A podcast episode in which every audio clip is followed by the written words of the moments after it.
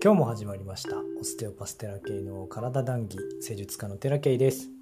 この番組では人の体いわゆる肉体心魂について気づきや知識疑問魅力不思議など幅広く談義しています、えー今日はですね楽しんでると人が集まってくるっていうことについて話をしていこうと思います。これはねもう今や僕の経営論です。楽しんでるとね人が集まってきますよっていうことでね。まあそういうふうに言われてもうもうその通りっていう感じだったのでまあ今やねそうベースに置いてるんですけども。ちょうどあのこの間うちの研究所うちのっちゅうか研究所の代表に相談事があったんで、まあ、いつも通りがっつり脱線しながらね最高に楽しいお話をさせていただいたんですけどもあ代表ありがとうございました。やっぱりねあの言われたのは楽しんでるとね、えーみんな楽しくなるみたいなんですよ。僕がこうやって喋ってると楽しくなるからいいよねみたいなこと言われてあそうなんですかありがとうございますっていう感じだったんですけどそうらしいです。みんな楽しんでると周りも楽しいみたい。ね。でそう言われて思い返したんですよ。えっ、と数年前ね。オステオパシーを9年前か。オステオパシーを学び始めたエネルギーに満ち溢れた頃ですね。私が。もうね何もかも全力で楽しかったんですよ。何するにも楽しいっていう感じで、えー勉強することもねセミナーに行くことも人と会うこともねあのーオステオパシーの施術をすることもね、飲みに行ったり遊びに行ったりもうひたすら楽しく楽しく過ごしてました。まあ仲のいい先輩とかね同僚とかいたんでありがたいことに。めんどくさい人もいましたけどね。それは別にいいんですよ。それは置いといてひたすらね楽しく過ごしてました。前も言いましたがもう家賃とか光熱費とか底をついて、えー止められたことも何度かあるぐらいどこに金使っとんじゃっていう感じだったんですけどそれでも生きてましたからね。全然いけてリボ払いとか20万とか貯まっててびっくりしてねちょっと急に払い始めるみたいなこともあったんですけど。そんな時あったね。大変大変っていうかマジかって。それでまあ学んだこともあったんですけど。まあそうやってやってたらねどんどんどんどんご縁がつながっていってまあある意味どんどんどんどん運ばれていつの間にか僕、あのー北海道のね、えー地方トレーナーとして所属してたりとかオステオパシーのセミナーのお協会のね所属してたりとかあと今のおお世話になってる代表のところの研究会に呼ばれて、まあ、また新しいご縁ができたりとかで結婚もできたしとにかくね凄まじいパワーだったですねあの時はね。あの別なご縁であの時は本当に寺井君すごかったよねみたいなことを言われたこともあるんですけどそれぐらいいいもうなんだ弾丸のように生きてましたね。飛び回ってたしね。そんな感じで生きてたっていうのをねちょっとね思い出しました。とにかく楽しかったですあの時。だけどですねちょっとあることをきっかけにその楽しいっていうのがね抑え込まれたんですよね、えー悪く捉えないでください、えー私今最高に幸せなんで。そのきっかけが、えー妊娠と出産です。ものすごい楽しみにしてた子供だったのに、えー一気にねあの親っていう責任が僕の両肩にのしかかりましたね。ズンってね。重かったなぁで今思えばね必要な負荷だったんですよ。成長の負荷ですね。親としてっていうのもあるけど、まあ、ある意味大人としての人間としての成長の負荷だったなって今思うんです。えー高くジャンプする前にしゃがまないといけないじゃないですか。絶対人間って。そうしないと飛べないじゃないですか。そうしても飛べない人もいるんだけど僕ジャンプ力ないんでね。まあとにかく何かあこう飛躍しようとすると成長とか飛躍の前っていうのはこうぐっと落ち込む時期っていうのはねあると思うんです僕は。実際。でねそこからの3年間はえぐかったですね。えっ、と結婚してすぐっていうのはまあうち猫2匹飼っててめっちゃ可愛いんですけどまあ猫妻僕のね、えー、まあ3 3生命体それから4生命体に途中になったんですけど増えたんでね。まあそんなん全然あの楽しいじゃないですか。あにゃんにゃんにゃんってみたいなね。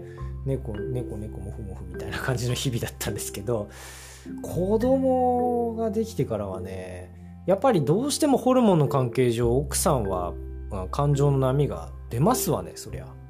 でそれに重なってね仕事がもうえぐいぐらいストレスフルだったんですよ。どんどん大変になりました。どんどん重なりましたいろんなことが。そして悪いことが重なりましたね。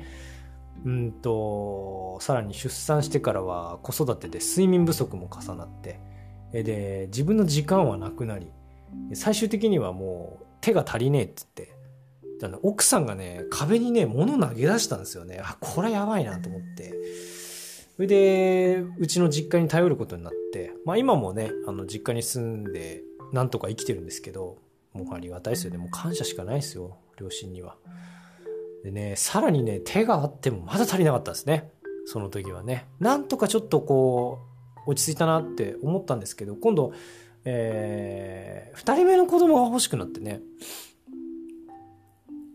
さらに妊娠することね、しかもあの、すぐ妊娠したんですね。すぐ子供ができまして。えー、ダメ。あ、まあいいや。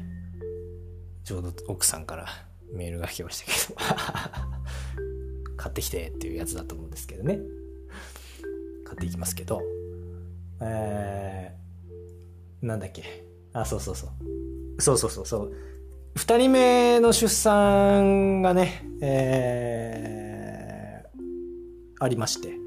そんなこんなでえげつないぐらい怒涛の日々だったんですよ。もう、そんな時間なくてもね、えっ、と、勉強しに行ったりもしました。千葉行ったりとか、あまあ基本的には千葉か。千葉にしか行ってないか。飛んでましたね。そんな中でもね、いや、やらなきゃって思ってたからね、勉強したいしね。で、やってましたよ。よく生きてたなって 思います 本当に大変だったな。で、えっと、昨年はね、まあコロナの影響もありましたけれども、本当に集大成でね、ぎゅーって凝縮してましたね。もう、何十年っていう僕の古くから幼い頃からの潜在意識的なクリアリングも進んだんで。でまず体調不良に始まってその流れで、えー、もう勤めに無理だってなってまあ部屋借りてたんでね開業して、まあ、そっからね猛烈な勢いでねあの妻と子供に時間を割きました。たすらもう空いた時間はすぐ家に帰るみたいな感じで。であの子育てとか家事とかもう教えてもらいながらやりまくって、まあ、怒られながらイライラしながらやりましたけどもそんな中でもねあシータヒーリングっていうヒーリング方法をご縁があって、えー、やってもらってものすごい泣いたんですね。そのヒーリングをやった時にはね。ものすごい泣いてものすごい解放されてでそこから学びが始まって実践してどんどんどんどんクリアになっていったんですけどやっぱねそうしていくうちに僕の、ま、体調の波っていうんですかやっぱりこうヒーリングが進むといろんなことがまた起こるんでね辛くなったりするんですよ。でもうやばいなって思ってる時ギリギリ最後の最後のギリギリ 3, 3月の中旬ぐらいか。でもう代表がひらめいた方法を教えてもらってからですよ。激変。私の人生激変です。最終的にはね、私もうスーパーエネルギッシュ僕なんですけど、今ね。になるわけですけどね。ああ、まあ、辛かった。もうとにかくあの頃にはもう戻りたくない。今は、あ長男が幼稚園に行き始めたので、妻の手がね、ガラッと空いてるので、ガラッとってまあ次男もいるんでね、ガラ、本当にすっからかんではないんですけど、あもう家の気、家の空気が全く違います。すごく穏やかで、明るい。僕もそうですけど。でね、もう結婚した頃っていうのはすごく優しくて、すごく温厚だったんですよ、うちの奥さん。まあ、あ奥さんの両親がね、経営者なんで、ベースはめちゃめちゃしっかりしてるんですよ。もう、十勝の方で牧場を経営してるんでね。だからね、すごい能力の持ち主なんですけど、基本的には優しいんですよ、奥さん。ただね、去年の中旬ぐらいかな、まあ、ブログを見てくれてる方は、もしかしたらあ知ってるかもしれないですけど、壁殴って泣き叫んでたんですよね。もう無理もう無理ってね。マジで人生終わったなって思いましたけどね、その時。あれからよくね、ここまで来たなと思いますけど、あね、そんな身の上話が多いんで、話を戻すとね、な、何の話からこの話になる。とにかく楽しくやってるとね、自然にね、人は寄ってくるんだなってことを言いたくて、今めちゃくちゃ楽しいんですよね。何をこう、するっていうわけでもないんですけど、やっぱりこうやってね、僕は音声配信めちゃめちゃ好きなんだなって思って、すっごい楽しいんですよ、これ。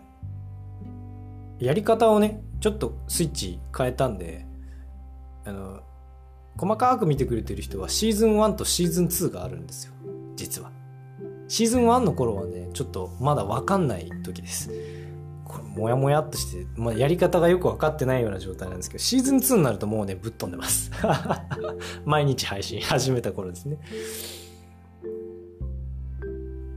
そうそうそう。でね、楽しくやってるとね、自然に人寄ってくるんですよ。どんどんどんどんご縁が繋がっていくなって今は思います。別にこれき、これをやってるからこれを聞いてみたいなのじゃなくて、全然違うところから、えっていうご縁があったりとか。で、僕はね、とにかく楽しくやってる時っていうのは誰かの役に立ってるらしいんですよ。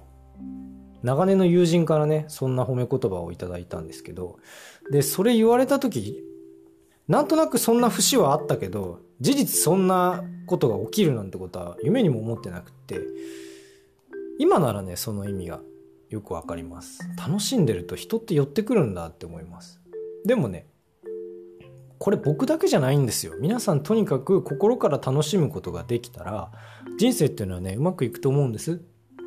ただその人間っていうのはバイオリズムがあるし、その地球上に住んでる、宇宙の中に住んでる限りは、大きな流れとか小さな流れみたいなのがあるんですよ。どうしても。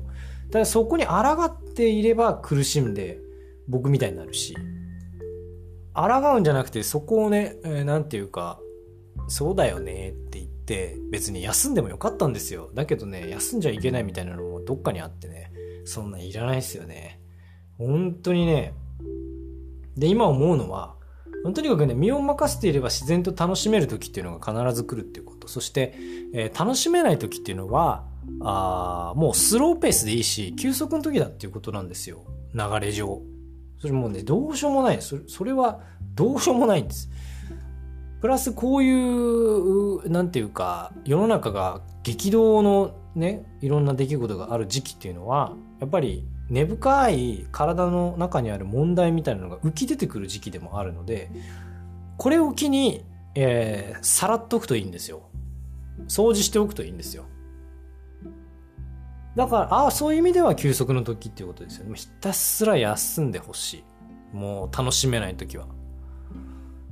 で、えっと、またね、これ気、気の話になるんですけど、人気っていう言葉があるじゃないですか。人気があるとかね。人気の人とかっていうじゃないですか。あれも、やはり、まあ、気なんですよ。楽しんでる人のところには人気が出ますよね。人気が出るんですよ。だから人が集まってくるんですよ。これはね、あの、昨日勉強の先、行った先で教えられたことなんで、えー、僕が思いついたってことではないんですけど、もうね、今や僕のね、経営論ですよ。あのね、楽しくないこと、楽しんでやれないことっていうのは、ひたすら誰かに任せるのが一番いい。っていうことにようやく気づきました。なので、来年の確定申告はもしかしたら誰かに任せようかなと思ってます。税、税務署、税務署じゃない、税理士さんとかね。しんどかったな、確定申告。もう、どうなるべと思ったけど、とりあえず終えましたけどね。えっと、もうとにかくね、えー、楽しくないことっていうのを誰かに任せれるような状況になれば、もう最高です。どんどんね、また仕事が増えます。ね、こうやって繋がっていくのが楽しみですよね。あの、代表にもこのラジオを、あの、おすすめいただいてくれてるので、なんか、聞いてくれてる方も、いるんじゃないかなって思うんですけど、またね、えっ、ー、と、どこかでご縁があったら、ぜひ、あのー、札幌にね、足を運んでいただいて、あの、うちの治療院に来て、ああこういうやつが喋ってんだな、くらいに思ってくれたらいいなと思います。まあ、どこかでお会いできるのを楽しみにしてますけれども、ちょっとね、身の上話が 今日は多くなってしまったんですが、今日の談義はここまでにします。ご視聴ありがとうございました。励みになりますのでよろしければお気に入り登録よろしくお願いします。毎朝6時に配信しておりますので、えー、ご視聴よろしくお願いします。またね